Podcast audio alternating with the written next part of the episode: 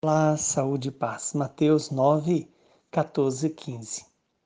Naquele tempo, os discípulos de João aproximaram-se de Jesus e perguntaram: Por que razão nós e os fariseus praticamos jejuns, mas os teus discípulos não?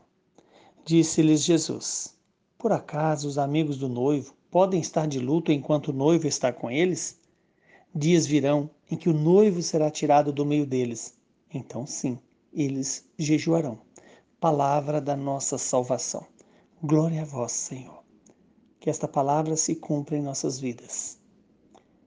Que bom ouvir esta palavra que vem nos alertar sobre o tempo oportuno do jejum, o tempo oportuno da conversão, o tempo segundo o coração de Deus.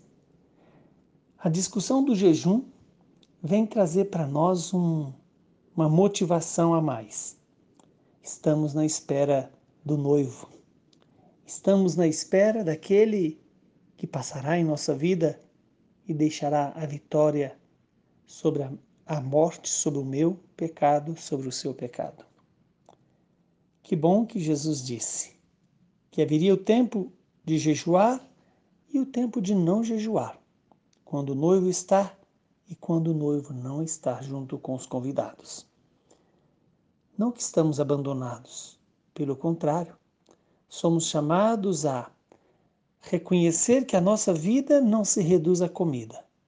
Logo, a nossa vida precisa de um alimento que vai além de um prato de comida, que é a palavra de Deus.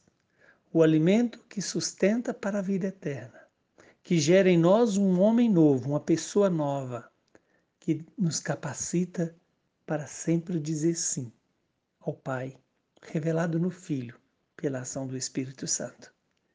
Que hoje possamos jejuar com uma certeza.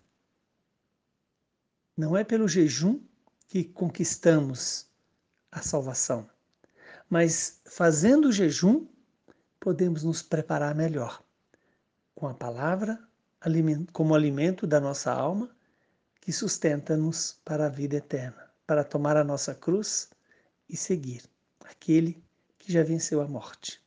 Que o Deus Todo-Poderoso nos abençoe, nos santifique e nos dê a perseverança no caminho da salvação. Ele que é Pai, Filho e Espírito Santo.